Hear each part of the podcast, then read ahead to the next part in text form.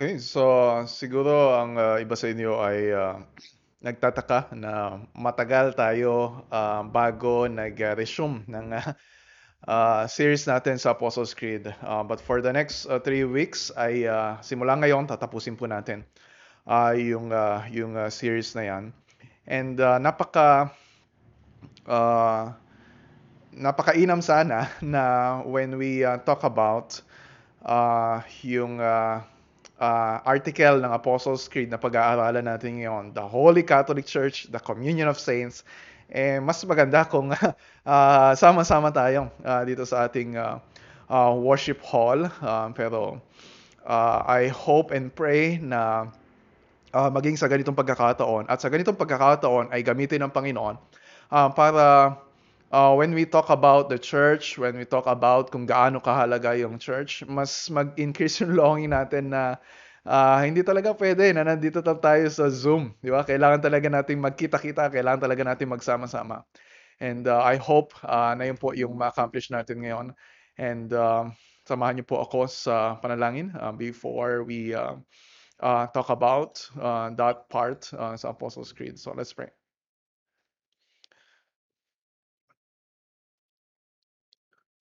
Heavenly and gracious Father, ah, salamat po na kayo ang ah, tagapagturo namin ah, sa pamagitan ng salita mo through the Holy Spirit ah, speaking to us through your word at sa pamagitan din Panginoon ng mga kapatid po namin na nauna na sa amin. Thank you na maging yung mga reflections nila about uh, the Apostles' Creed ay uh, napapakinabangan namin uh, hanggang ngayon. And so Lord, dalangin ko na ang mga salita na ito ang patuloy na magbuklod sa amin bilang isang iglesia.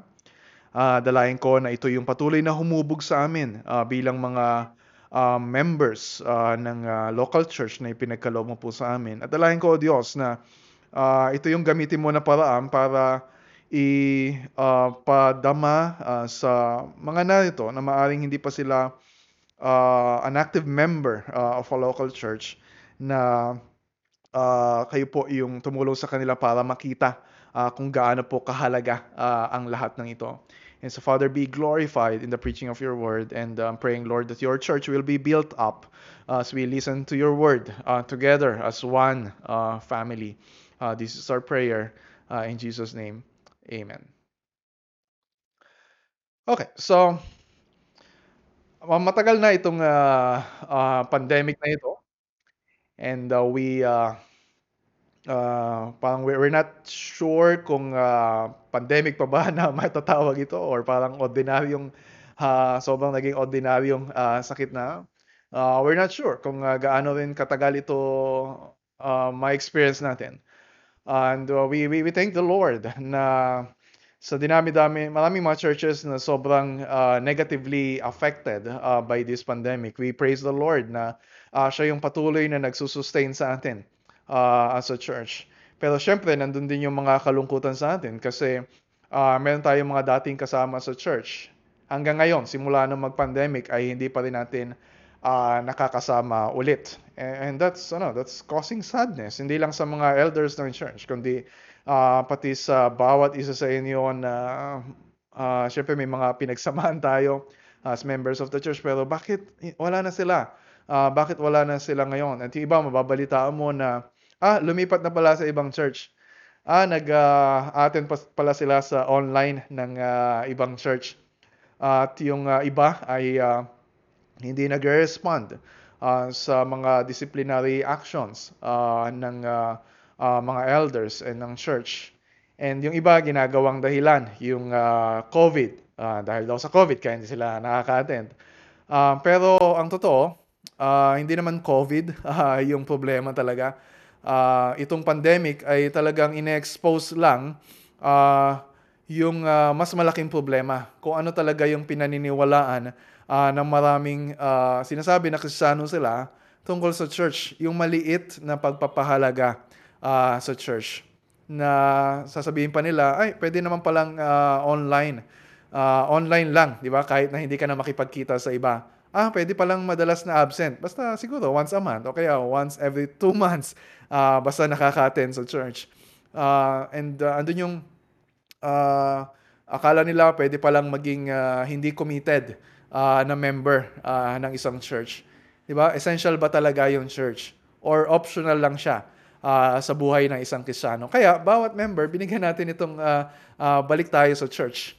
Uh, bakit essential ang katawan ni Kristo? Because this is our conviction na katulad ng sinabi ni Colin Hansen dun sa uh, introduction, uh, dun sa book na yon na malaking problema sa isang Kristiyano kapag wala siyang church. Malaking problema. Napakalaking problema. And uh, maaari siguro itong mga nauna kong binanggit ay uh, hindi ka naman makarelate kasi nandito ka nga eh, di ba? Regular ka nga umaattend uh, sa mga worship gatherings natin. Um, pero, uh, dapat ma-realize pa rin natin na when we're talking about the church, ay uh, meron, meron, tayong, meron tayong problema na parang uh, minsan ang iniisip lang natin yung local church, di ba? Yes, I love BBCC, I love uh, GCGC, and we feel at home. Uh, Siyempre, dito tayo, ito yung pamilya uh, na kinabibilangan natin. Pero uh, when we talk about the church, di ba parang minsan ang liit-liit ng uh, tingin natin sa church. Uh, we forget na we are part of a bigger family a much uh, bigger family. At kung maalala natin yon, uh, may realize natin na hindi lang pala essential ang church. Makita natin na uh, sobrang ano pala, yung grand and glorious uh, yung design ni Lord uh, para sa church. And this is my prayer uh, na mangyari as we take a look uh, dito sa 10th article ng Christian faith natin na nakasaad sa Apostles' Creed. The Holy Catholic Church, the Communion of Saints. Sa Latin, Sanctam Ecclesiam Catholicam Sanctorum Communionem. Diba, parang yung iba, pagka first time ito marinig, uh, yung uh, Holy Catholic Church, tapos sabihin nila, hala, di ba, siguro meron tayong guest ngayon, tapos uh, napanood nyo yung video kanina, di ba, ano pa itong nasalihan ko? Protestant church ba to? Evangelical church ba to? Uh, Catholic pala yung uh, uh, nadaluhan ko na uh, pag, pagsamba. Di ba? Bakit may Catholic dyan? Okay? Uh, sabihin ng iba, ay, hindi naman tayo katoliko. Uh, kaya hindi natin dapat daw gamitin yung Apostles' Creed. Kaya iba, hindi mo talaga ito maririnig uh, sa ibang mga uh, sa ibang mga churches. O kaya gagamitin nila pero papalitan nila yung uh, word na Catholic Church, gagawin nilang uh, Holy Christian Church. Di ba? So, ganun gagawin ng iba. Yes, Uh, mamaya pag-usapan natin uh, anong ibig sabihin ng uh, word na Catholic. Pero mahalaga na ngayon pa lang bigyan natin din na hindi Roman Catholic Church uh, yung tinutukoy uh, dun sa word na Catholic na yon. Ang ibig sabihin niyan ay universal o pangkalahatan. Kaya hindi mo makikita sa salin sa Tagalog. Bagamat, syempre, pag makita mo yung salin ng Roman Catholic Church, ay lalagay nila dyan yung simbahang uh, katoliko. Pero sa salin sa Tagalog, ang nakalagay dyan ay sa banal na iglesyang pangkalahatan. Sa kapulungan ng mga banal. So, pangkalahatan. Pero I want to emphasize yung word na Catholic. Kasi we're, missing yung essence of that word kung papalitan natin o kaya tatanggalin natin. Yeah, that's a big word and, and that's very important. Makita natin na mahalaga ang church. Okay? Napakahalaga ng church. Pero hindi ibig sabihin na sumasampalataya tayo sa church. Okay, so hindi yun ang ibig sabihin ng Apostles' Creed. Uh, yes, our yung object of our faith is God. I believe in God the Father. I believe in uh, Jesus Christ, uh, His only Son. I believe in the Holy Spirit. Pero hindi natin sinasabi na I believe in uh, the church. Hindi natin sinasabi na sumasampalataya tayo uh, sa church. Kasi kung ang pananampalataya natin ay nakapatong, uh, nakatuntong sa church, eh madidismaya tayo. Di ba? Uh, maraming mga tao na na-experience nila yung church pero uh, after some time, nasaktan sila, na-disappoint sila, uh, hindi na-meet yung mga expectations nila. So, umalis na sila sa church, na-turned off sila sa church, nasaktan sila. Tapos pag sinasabi mo na umattend ulit, bumalik, di ba? Ayaw na. O kaya they're, they're uh, very uh, hesitant. Sasabihin pa nila na, okay lang pala maging private Christian. Uh, kami na lang ni Lord, di ba? Kami na lang yung magkakaroon ng communion. Kami na lang yung uh, magiging intimate. Uh, kami na lang yung magiging close, di ba? And, and that's the problem. When we're putting our faith in the church, uh, imperfect yung church, di ba? Messy yung church. Makasalanan pa rin tayo. At even sa mga, kahit sa mga members ng church, posible na may nakahalo dyan na hindi naman genuinely converted kasi hindi naman natin talaga makikita uh, yung uh, laman ng puso ng uh, bawat isa. But in spite of that, uh, yung mga imperfections ng church, yung brokenness ng church, yung mga disappoint, disappointments na pwede nating maranasan sa church, uh, ang tinuturo sa atin ng creed ay yung panghawakan natin na mahalagang bahagi ng pananampalatayang kristyano ang church. Hindi ko alam kung ano na-experience niyo in the church, uh, sa church in the past. Maaring sa Baliwag Bible Christian Church or maaring sa uh, ibang church na uh, naging uh, bahagi kayo uh, sometime in your life. Diba? I don't know uh, kung ano experience niyo. Pero kahit ano man naging experience niyo, hindi mo pwedeng sabihin na naniniwala ka sa Diyos, sumasampalataya ka kay, kay Kristo, you believe the gospel, pero sinasabi mo, ay, hindi naman mahalaga yung church. I, I'm, I'm convinced na you cannot really say na you are, you are a believer, pero you don't believe na mahalaga uh, yung church at sa design ng Panginoon. So, hindi tayo magkakaroon ng biblical na pagkaunawa kung ano yung church kung hindi natin ito titingnan na nakakabit sa katuruan uh, tungkol sa Trinity. Kaya mahalaga na nauna natin pinag-aralan about God the Father, about God the Son, about God the Holy Spirit uh, before talking about the church.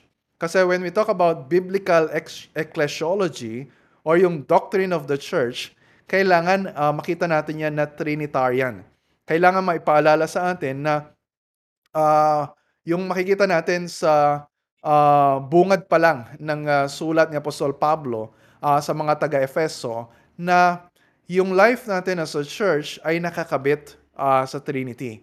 Our identity as a church ay uh, nakakabit uh, sa Trinity. Hindi natin pwedeng paghiwalayin yon. Look at uh, Ephesians chapter 1, uh, verses 3 to 14. Di ba yun ay celebration uh, ng salvation uh, na God accomplished for us. Pinili tayo ng uh, Diyos Ama, tinubos tayo ng Diyos Anak, tinatakan tayo ng uh, banal na Espiritu. Yes, uh, iniligtas tayo ng Diyos. Hindi para mag-isa.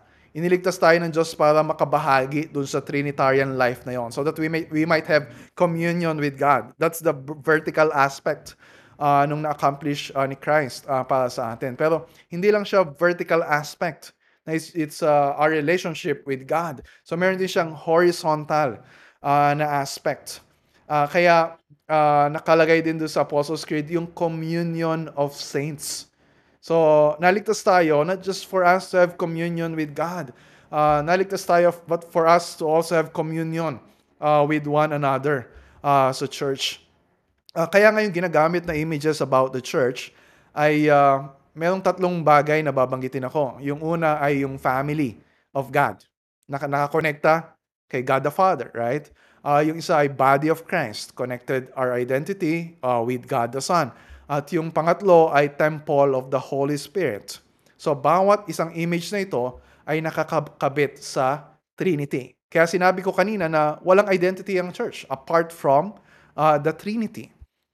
Uh, so unahin natin, family of God yung church ay family of God. So bago pa likhain ng Diyos ang mundo, pinili na tayo ng Diyos na makaugnay kay Kristo. Itinuturing tayo ng uh, Diyos na kanyang mga anak uh, sa pamagitan ni Kristo. Makita natin yun sa Ephesians 1, 4-5, yung adoption, yung election, and then our adoption as sons. Di ba? Makasalanan tayo. Wala ni isa man sa atin ang karapat-dapat na piliin ng Diyos. Hiwalay tayo sa Diyos. Pero dahil sa ginawa ni Kristo, na ipagkasundo tayo sa Diyos. Kaya sabi sa Ephesians 2.13, kayo na dati malayo ay inilapit sa pamagitan ng dugo ni Kristo. And then sa chapter 2 verse 18, through Christ, meron na tayong access to the Father. Okay, so because He is our Father, so ibig sabihin, we're now part of His family. Kaya sabi sa verse 19, you are fellow citizens with the saints and members of the household of God. So kung ikaw ay na kay Kristo, And ang prayer ko na lahat sa atin dito ay talagang masabi natin yung reality na we are in Christ. We, we are believers in Christ. Hindi lang tayo anak ng Diyos. We are part of His family. Ibig sabihin, hindi, hindi lang tayo anak, tayo rin ay kapatid ng iba pang mga anak ng Diyos.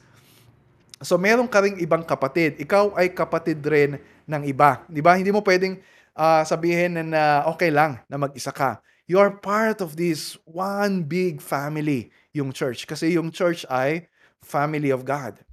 Pangalawa, bukod sa family of God, ano yung pangalawa? Body of Christ. So, tinubos tayo ni Kristo, iniligtas tayo ni Kristo, hindi lang para, ah, maghintay tayo na dumating yung araw, mamatay tayo, tapos mapupunta tayo sa langit.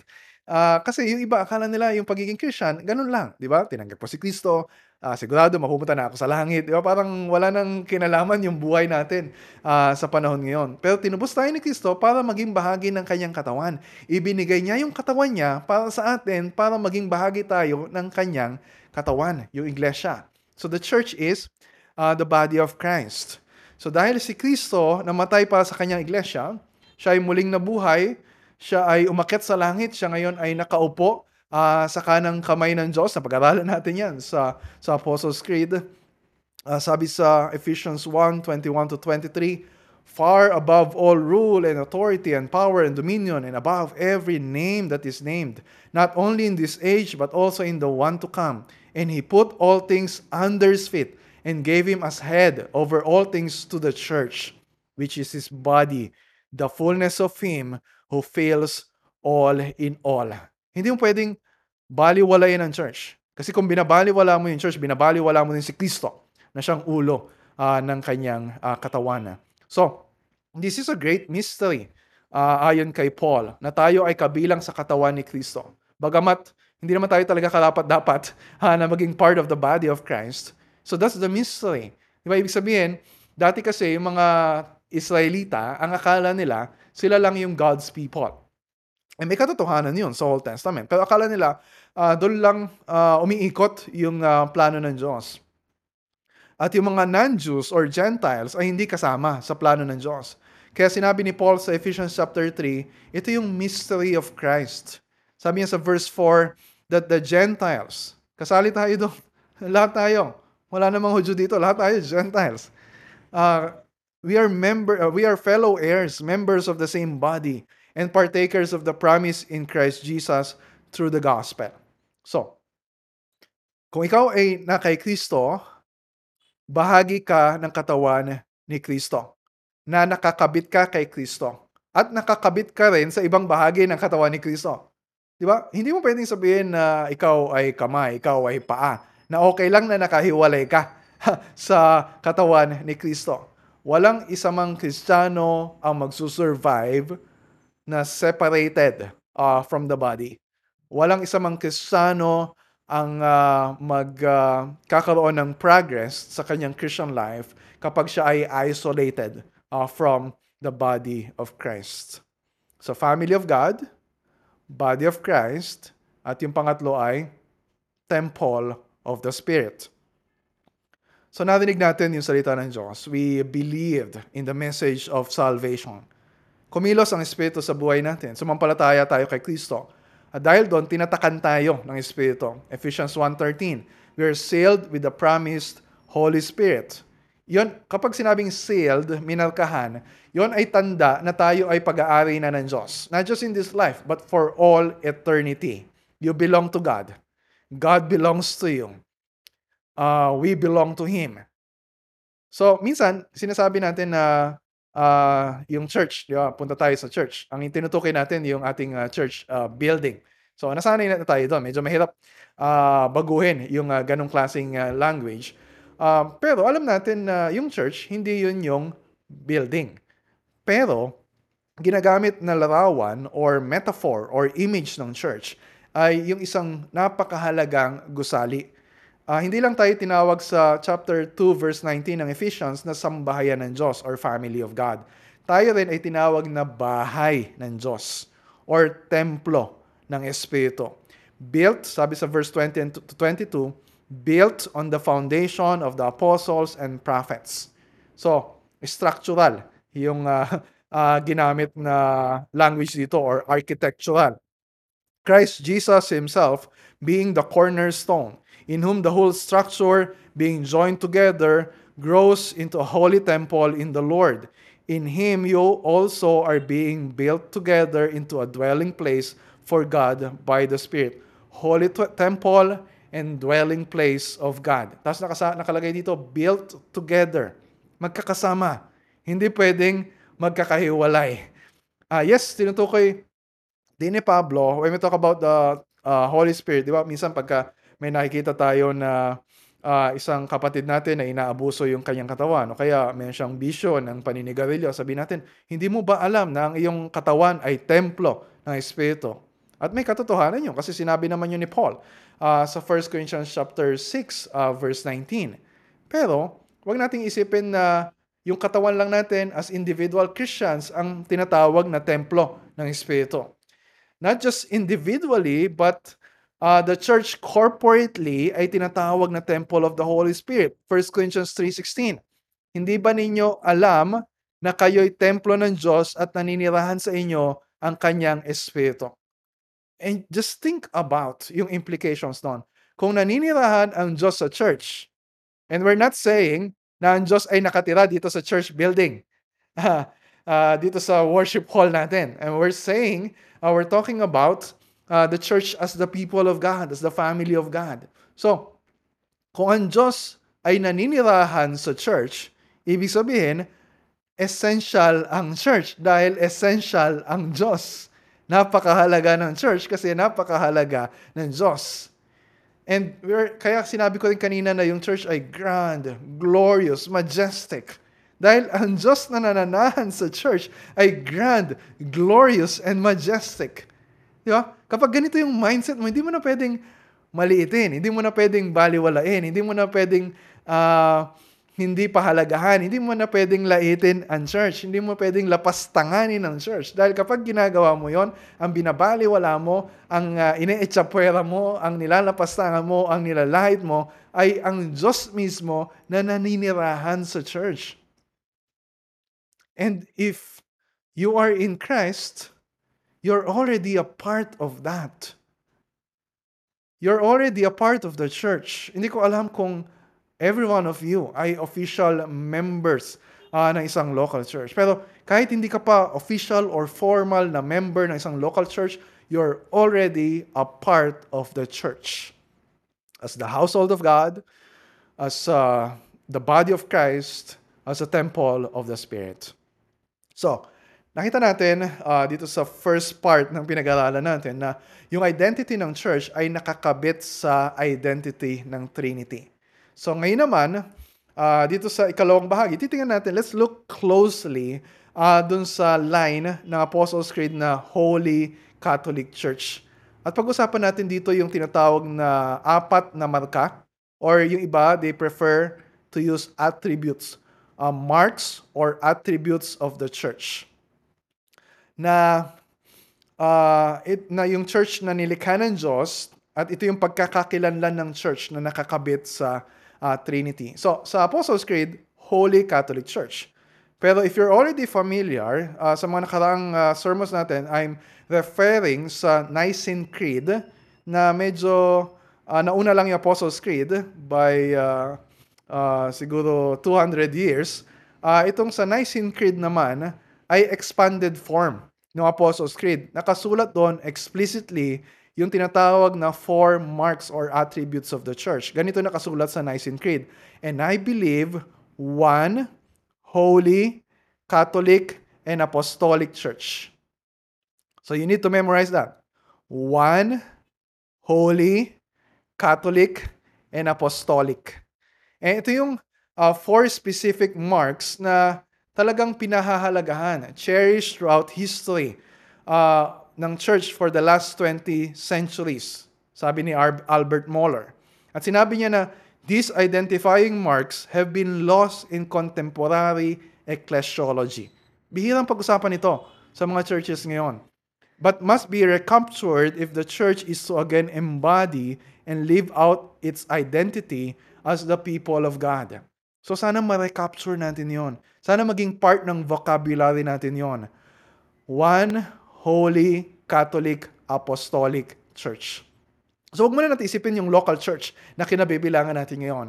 Mas lawakan natin ngayon yung uh, uh, vocabulary natin about the church. Not small letter C church, but capital C uh, ng church, yung pangkalahatan, yung pag-usapan natin. At kapag nakita natin na yung pala yung disenyo ng Diyos sa pangkalahatang iglesia, mas magiging meaningful yung participation natin ngayon sa local church as an expression uh, of the body of Christ. So, isa-isayin natin yun, ha? Number one. Number one ay, meron daw ilang church? There's only one church. Medyo mahirap paniwalaan yon kasi uh, paano mo nasabi no, there's one church, di ba? Napakadaming ang uh, churches, ang daming mga denominations, ang dami-daming mga uh, divisions, separations sa mga churches. Paano masabi na uh, there's only one church? And dami natin nakikita ng evidences of disunity, divisions, conflicts, and separations. Yes, in a way, hanggat maaari, we strive for unity. Dahil ito naman yung hangarin ng Panginoong Kristo uh, for the church. Di ba yung prayer niya sa John 17? That they may be one as we are one. So yung prayer niya uh, kay God the Father. Uh, so, but we need to realize when we talk about the oneness of the church or yung unity of the church, hindi lang ito isang ideal na kailangan natin pagtrabahuhan para makita natin yung unity sa church. This is already a reality. Kasi kung yung Trinity, three persons in one God, merong isang Diyos, and that's already a reality whether we believe it or not. So yung church, kahit na marami tayong mga pagkahati-hati na nakikita, yung reality, there is only one church. Pansinin niyo, tingnan niyo yung Ephesians chapter 4, 4 to 6. Paano, kung paanong uh, makita natin yung framework ng Trinity na ginamit dito ni Paul at bilangin niyo kailang beses ginamit yung word na one. Ephesians 4, 4 to 6. There's one body and one spirit, just as you were called to the one hope that belongs to your call. One Lord, one faith, one baptism, one God and Father of all, who is over all and through all and in all. So ano yung point ni Paul? Dahil meron lang isang Diyos, meron lang isang gospel, meron lang isang uh, gospel message na sinasampalatayanan natin. Na? At lahat ng sumasampalataya kay Kristo sa mabuting balitang ito ay kabilang sa one church, isang iglesia. And we're talking about yung tunay na iglesia ni Kristo. Kasi hindi lahat na nagsasabi na kristyano sila ay totoong kabilang sa uh, iglesia. Hindi lahat na nagsasabi na we are a Christian, Christian church ay totoo na Christian church. And hindi ibig sabihin din na lahat na nagsasabi na, oh, Christian ako. Okay, oh, welcome sa church. Member ka na ng church. Tatanggapin na natin sila. Di ba? We, we evaluate syempre. Ano ba yung gospel na pinaniniwalaan nila? Yung pamumuhay ba nila ay uh, pamumuhay ng isang Kristiyano na naayon sa gospel na sinasabi nilang sinasampalatayanan nila? Di ba? So, when we talk about unity, this is not unity at all cost. Pinakamahalaga pa rin na mabigyan natin ng karangalan ang Diyos. Pinakamahalaga pa rin uh, na maitanghal yung totoong gospel. Okay? So, kaya, mahalaga yung susunod na attribute. There's only one church. Ano yung pangalawa? One holy. So, ibig sabihin ng uh, word na holy, yung basic meaning nito ay set apart. Sa dinami-rami ng mga tao sa buong mundo, tayong mga na kay Kristo ay pinili ng Diyos para maging Kanya. Di ba sabi ni Peter sa 1 Peter chapter 2 verse 9? We are a chosen race. You are a chosen people yung uh, root word ng yung iglesia galing sa ecclesia. At yung word na to, ang uh, literal meaning ay called out once. Mga tinawag ng Diyos. Hindi na tayo, we're, yes, yes, we're still in the world, uh, but we are not of the world. We are called out by God. So, ang church hindi lang isa. Ang church ay iba. Hindi lang isa ang church, ang church din ay iba. So, tulad na nakita natin sa pagiging isa, totoo na masabi natin na, teka, paano masasabi na holy yung church? And dami nga mga balita tungkol sa mga kasalanan ng mga Christians or yung mga scandals kahit ng mga pastors or yung uh, mga church na sa halip na maging holy ay nagiging worldly. Yes, we, we are inconsistent dun sa pananampalataya na sinasabi natin at namumuhay pa rin tayo uh, nakatulad ng mundo. Di ba? Para parang hindi tayo iba sa mundo. Yes, we, we strive for holiness. Nakikipaglaban tayo sa kasalanan. And we, ang ginagawa ng Diyos, we are being recreated uh, in the image of God in true righteousness and holiness. Ephesians 4.34 Pero yung holiness na binabanggit dito, na katangian ng church, hindi lang to ideal na kailangan na dapat napakamitihin natin o ipag-pray natin o pagtrabahuan natin. This is already a reality. Dahil nakakabit ang identity natin sa Diyos, and our God is a holy God, so yung church na nilikha niya ay isang holy church. Di ba? Kaya binanggit yung uh, sa Ephesians 2:21 to 22 na nasa atin yung banal na Espiritu. We are a temp- holy temple in the Lord, a dwelling place for God by the Spirit. So yung church ay bukod tangi. Ibig sabihin, walang anumang grupo sa buong mundo ang katulad ng church. Pero hindi ibig sabihin na exclusive na tayo. Oh, iba, iba, iba, iba tayo, angat tayo sa iba. Uh, wala na tayong pakialam sa iba, sa mga tao sa mundo. Of course, it doesn't mean that. That's why we preach the gospel sa mga unbelievers. Kaso ang problema ng iba, uh, gusto nila syempre na dumami yung uh, bilang ng church. Gusto nila ma-attract yung mga unbelievers. So sinasabi nila, okay, let, let, let us become like the world para ma-attract sila uh, sa church. And what's the problem? Ng mga ganong sens- seeker-sensitive na approach uh, sa evangelism. Nakakalimutan natin. Yung identity natin, we live out our identity na nakakabit sa Diyos na banal. Hindi yung identity natin na nakakabit uh, sa mundo ng mga taong makasalanan. Our goal is not to be like the world. Our goal is to be like Christ, to be a display of the gospel to the world. Kaya nga sinabi ni Mark Dever na yung church is the gospel made visible. Nakabase yun sa Ephesians 3.10 na yung purpose ni God so that through the church, the manifold wisdom of God might now be made known to the rulers and authorities in the heavenly places. Na yung church is for the display of the gospel, the wisdom of God, the love of God, the righteousness of God, the holiness of God. Not just to the world, but to all of God's creation. Ganun ka grand and glorious and majestic yung design ng Diyos sa church. So one, holy, ano yung susunod? And this is the most controversial. Uh, isa sa most controversial dito sa Apostles' Creed. Catholic. So ang church ay isa, at, hindi, at nakita natin na ito rin ay iba. At dapat tayong bumukod sa mga hindi nagtuturo at namumuhay at hindi namumuhay ayon sa biblical gospel. Pero ibig sabihin, because the church is Catholic, dapat tayong makiisa sa lahat na nagtuturo at namumuhay ayon sa biblical gospel. And this is uh, this is some implications for how we conduct ourselves at church. Ay ito yung one of the implications na yung church ay Catholic. Sinabi ko na kanina, hindi ibig sabihin na Roman Catholic Church. Although I believe na mayroong mga Roman Catholics, if they are really trusting in Christ alone for their salvation, na there's, they're all, they're part of this Catholic Church. At hindi rin ibig sabihin na lahat ng kasali sa church natin. Hindi rin ibig sabihin Evangelical Church, Protestant Church, ay kasali na dun sa Catholic Church. And this is uh, something na we need to evaluate ourselves and one another uh, very seriously. Kasi pinaka, is, pinaka mahalaga ito. Na don't assume na lahat ng kasama natin sa church ay kabilang na dito sa uh, Catholic Church. Baka sinasabi mo na you are a believer in Christ, pero you are not trusting in Christ alone uh, for your salvation. Kaya kaila, mahalaga na tanungin mo yung sarili mo, kabilang ka ba dito sa Catholic Church? Hindi lang basta you are a member ng isang local church? Do you belong to this Catholic Church? Kasi may katotohanan yung sinasabi ng isang uh, church father na si Cyprian of Carthage, extra ecclesiam nulla salus. Outside the church, there is no salvation. Ano ibig sabihin nun? Ibig sabihin, if you are in Christ, you belong to the church, right? But if you are If you don't belong to the church, ibig sabihin, you are outside of Christ. And outside of Christ, there is no salvation. Kaya napaka seryoso.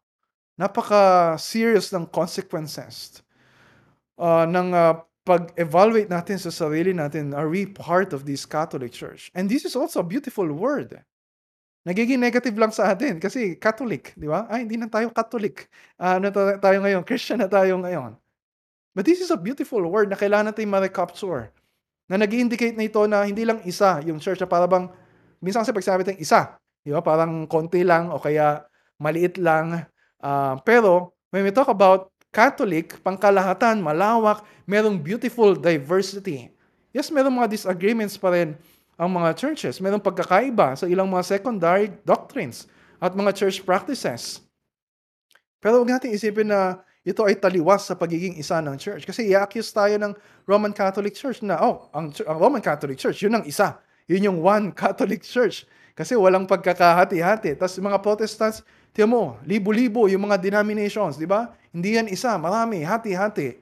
So dapat ma- maunawaan natin When we say one, hindi ibig sabihin pare-parehas. Mer yes, meron pagkakaiba. Pagdating sa gospel, syempre hindi pwedeng uh, magkakaiba. Dapat we believe one uh, gospel. Di ba? Kaya mahalaga yung confession of faith na nakapaloob sa Apostles' Creed. Na isang gospel yung pinaniniwalaan natin. Pero when we talk about unity, hindi yun nangangahulugan na uniformity. Kaya ulitin ko ah, when we say unity, hindi ibig sabihin uniformity. Hindi ibig sabihin pare-parehas. There's also unity in diversity. Merong room uh, sa pagkakaiba-iba. Mapapansin niyo, uh, when, when talk about doctrines, yung understanding natin ng mga itinuturo sa Biblia, di ba? Theologically, merong iba-ibang expressions yung body of Christ. Merong Baptist, merong Congregationalist, merong Independence, merong Presbyterian, merong Reform, merong Methodist, merong Pentecostals. And we may disagree sa mga doctrines and practices nila. Di ba? Ano ba naman sila? Bakit ganun ang ginagawa nila uh, sa worship service nila? But we should appreciate their unique contribution sa body of Christ. Meron silang mga emphasis sa doctrines na nakakaligtaan natin. Uh, meron silang mga uh, contribution sa missions na pinapabayaan na ibang bahagi ng body of Christ. And we need to be thankful to the Lord and appreciative of uh, uh, yung ibang denominations because they're also part of the body of Christ. Hindi tayo magkakaaway. Although minsan makita mo sa Facebook, nag-aaway-away uh, yung ibang mga uh, theological positions. Hindi tayo magkakaaway, magkakapatid tayo sa Panginoon. We're all parts of one big family. So, ibig sabihin ng Catholic Church, theologically, may differences, yes.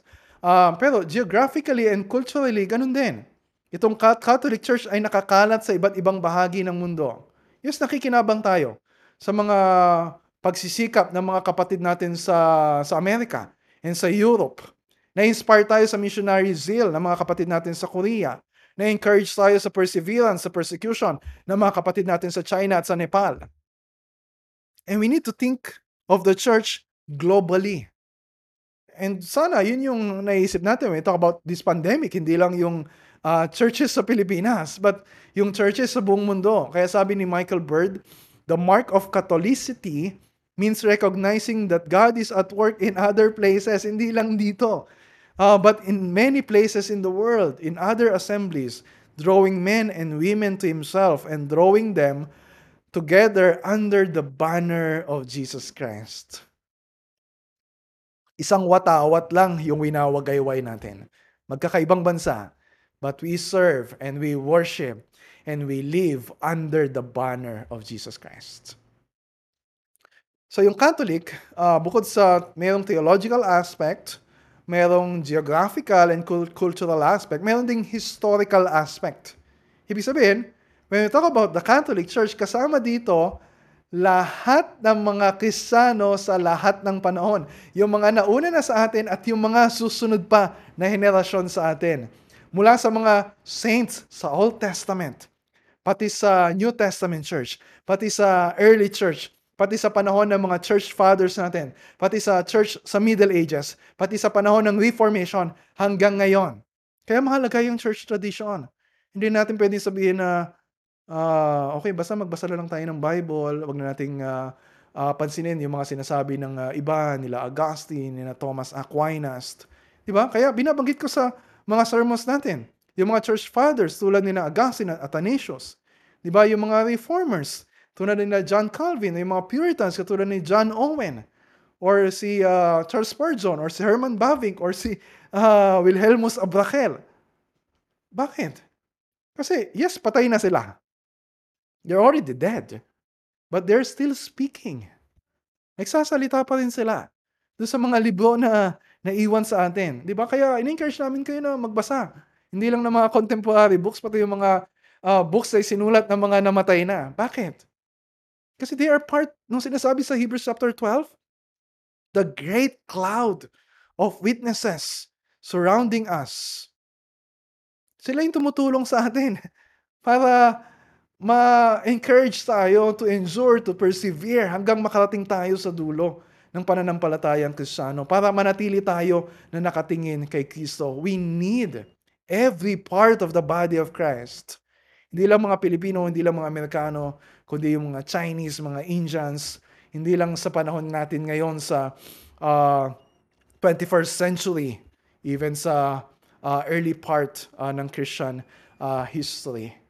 And one day, We need to look forward. One day, yung Church Catholic mula sa iba't ibang lugar, kasama yung Church Triumphant na nasa langit na, na nauna na sa atin, yung Church Militant na hanggang ngayon ay nakikipagdigma pa rin sa uh, pakikibaka sa mundong ito, magkakasama tayong lahat, sasamba sa, sa Diyos Ama, Diyos Anak at Diyos Espiritu. Tingnan niyo yung vision ni John sa Revelation chapter 7, di ba? A great multitude that no one could number from every nation, from all tribes and peoples and languages haharap sa Diyos sa awit ng papuri, ano sasabihin? Salvation belongs to our God who sits on the throne and to the Lamb. One, holy, Catholic, and yung pang-apat, apostolic. Apostolic ang church, kaya pinag-aaralan natin yung Apostles' Creed. Kasi we believe na, although hindi ito direkta na quotation from Scripture, ito ay uh, sumasalamin sa katuruanan ng mga apostol tungkol kay Kristo at sa biblical gospel. At yun naman yung sukatan natin para masabi natin kung ang church ba ay totoo o hindi. Nakakabit ba yung tinuturo ng church natin sa itinuturo ng mga apostol tungkol kay Kristo at sa mabuting balita ni Kristo? Bakit mahalaga na nakakabit sa mga apostol? Di ba? Kasi sabi sa Ephesians 2.20, binasa ko na rin to kanina, na yung church ay built on the foundation of the apostles and the prophets, Christ Himself being the cornerstone. Yung authority ng church, yung authority ng mga pastors whenever we preach, uh, nakasalalay sa tamang confession about the church. Ito yung apostolic confession. Naalala niyo yung first time na ginamit yung word na church uh, sa Gospels, sa Matthew, uh, bago binanggit ni Christ yung keys of the kingdom na tumutukoy sa authority ng church, apostolic authority, uh, Pagkatapos, at pagkatapos sabihin ni Peter na tinanong siya ni Christ na, Who do you say I am? And then sinabi ni Peter, representing all the apostles, representing all the disciples, uh, You are the Christ, the Son of the living God. Sinabi ni Christ sa verse 18, And I tell you, you are Peter, or and on this rock I will build my church, and the gates of hell shall not prevail against it. Although may iba-ibang interpretation dyan, uh, ano yung church na tinutukoy dito. Uh, pero mahalaga, ma-realize natin na yung turo ng mga apostol ay foundational sa church. Kaya yung early church, Acts 2.42, they devoted themselves to the apostles' teaching. And we should do the same. Diba? Kaya we're spending a lot of time studying the Word sa uh, equipping classes, sa uh, preaching, sa uh, mga midweek uh, Bible studies natin, uh, sa uh, sa pagtuturo sa mga bata sa Sunday school. Kasi we are built on the foundation of the apostles and the prophets. Mahalaga na salita ng Diyos ang pinag-aaralan natin. Hindi natin kailangan magpaka-innovative o mag-imbento ng kung ano-anong bagay o maggawa ng mga pakulo o mga gimmicks just to attract people or para para to serve the church. We already stand on the foundation of the Word of Christ. Diba? Wala tayong ibang pundasyon maliban kay Kristo. At siya yung at yung tinuturo niya sa salita ng Diyos, 1 Corinthians 3:11. Si Kristo at yung kanyang salita, yung tanging solid rock ng church. Tinatayuan ng church. All other ground is sinking sand. So yung church ay apostolic. So yung four marks or attributes of the church. One, I'll say it out loud. Titingnan ko kung kabisado na ninyo. One, holy, Catholic, and apostolic. So ang church ay isa, ang church ay iba at namumukod tangi sa lahat ng dako, sa lahat ng panahon, nakatayo kay Kristo at sa kanyang mga salita. At kung tayo ay nakatayo kay Kristo, walang anumang pandemic, ha, walang anumang persecution, walang anumang kaguluhan sa politika sa bansang ito, walang anumang ka- sakit o kamatayan, walang anumang gawa ng jablo ang makatitinag at makasisira sa church. Sinabi yan ni Kristo, the gates of hell shall not prevail against the church. So, kung walang anumang institusyon o organisasyon sa buong mundo, walang anumang grupo na katulad ng church, walang anumang kumpanya, walang anumang Rotary Club, walang anumang political party, walang anumang NGO, walang anumang social media group, walang anumang hobby club, ang maikukumpara sa church, pa- bakit hindi ka makikibahagi sa isang biblical expression of this church? If you're already in Christ, you already have communion with God, you're already part of this family. Bahagi ka na ng Catholic Church. So ang tanong ngayon sa atin, naniniwala ka ba na mahalaga na makibahagi ka uh, sa isang faithful expression ng church? Katulad ng Baliwag Bible Christian Church, uh, ng Grace Community Gospel Church, o ng Capital City Baptist Church. Iyon yung significance ng line sa creed na the communion of saints. Yes, we are saints. We're already saints. Nagkakasala pa rin tayo. Kaya next week, we'll talk about forgiveness uh, of sins. Pero we have a new identity. And we're already, already part of this community. Yun yung ibig sabihin ng communion. Madalas ginagamit lang natin siya sa Lord's Supper. Oy, magko-communion tayo uh, sa susunod uh, na linggo. Di ba? Pero when you talk about communion, it's not just communion with God the Father, God the Son, God the Holy Spirit, it's also communion with one another sa church. Yun ibig sabihin ng koinonia or fellowship or partnership. Hindi lang ito basta nakikipagkapi ka uh, sa mga kasama mo sa church o kaya nakikipagkwentuhan ka. It doesn't mean na fellowship na yon. Yung fellowship ay merong a deeper reality. Yung common bond na meron tayo kay Kristo. Ito yung the reality we share, a common life in Christ with every member of the body. We're one body, one new man. When you look at Ephesians chapter 2, yun yung paulit-ulit na sinasabi ni uh, Paul. We're members of the one household of God. Merong isang katawan, merong isang pamilya, merong isang templo. Pero katulad na sabi ko kanina, magkakaiba tayo. Tingnan niyo yung mga kasama ninyo, di ba? We're all different. Hindi hindi pwede na hanapin mo lang yung church na uh, pare-pareho, parehong-pareho mo. Uh, walang ganong church.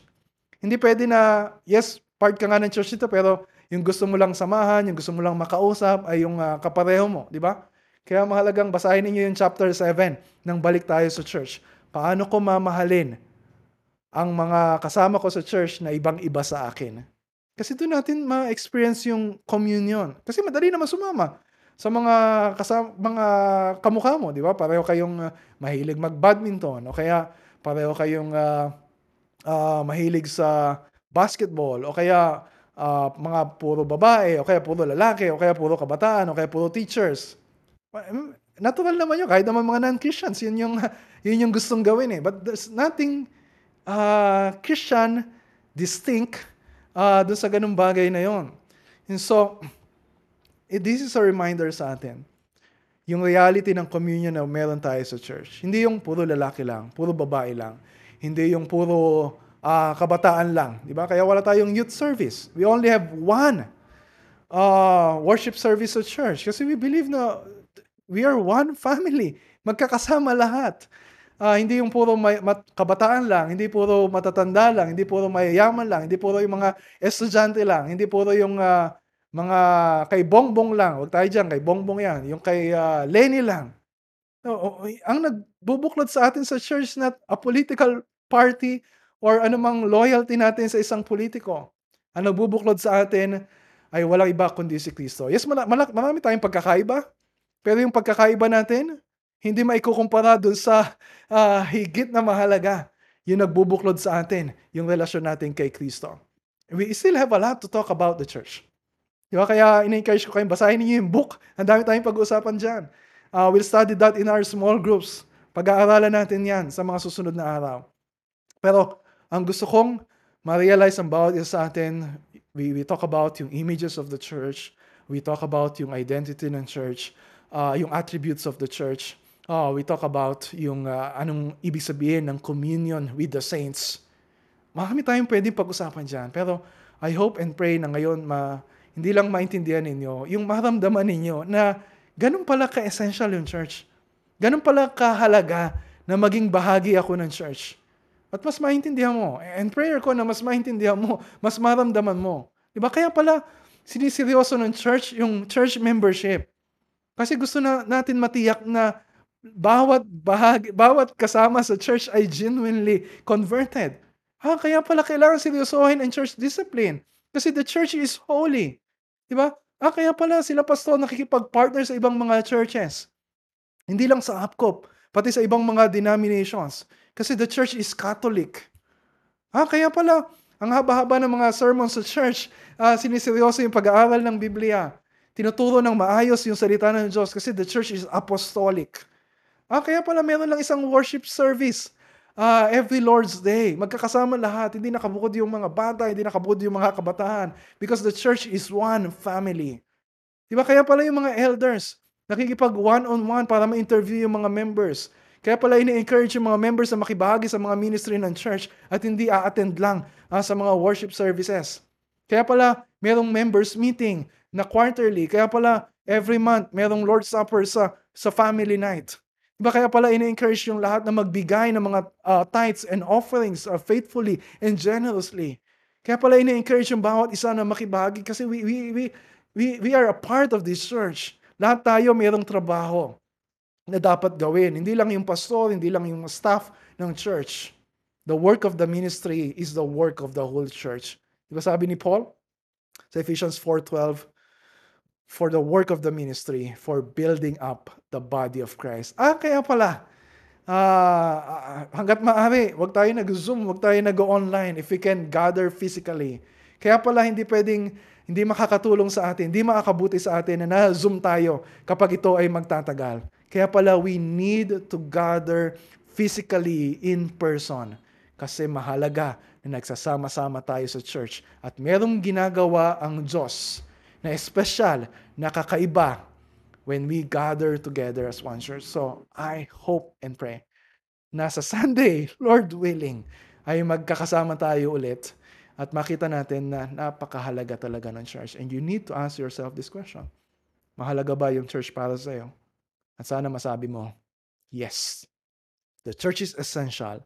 The church is grand, glorious, majestic sa plano at disenyo ng Panginoon. Let's pray. Our Heavenly and Gracious Father, kulang yung mga salita namin. Kulang yung oras na meron kami ngayon to express the wonders of your plan of your design, of your blueprint uh, for the church. Pero naniniwala kami na sapat ang mga salita mo para maunawaan namin, para mabago yung damdamin namin about the church. Para magkaroon kami ng increased commitment na makibahagi sa misyon na ibinigay mo sa iglesia. Ang mabigyan ka ng karangalan sa buong mundo ang may pangaral ang mabuting balita ni Kristo sa lahat ng tao. And so, Father, dalayan ko, O Diyos, na itong nakasanayan namin na makitid na pag-iisip tungkol sa church, palawakin mo, O Diyos, baguhin mo, at dahil makita namin kung gaano kaganda, kung gaano kalaki ang plano mo sa church. This is our prayer in Jesus' name. Amen. Amen.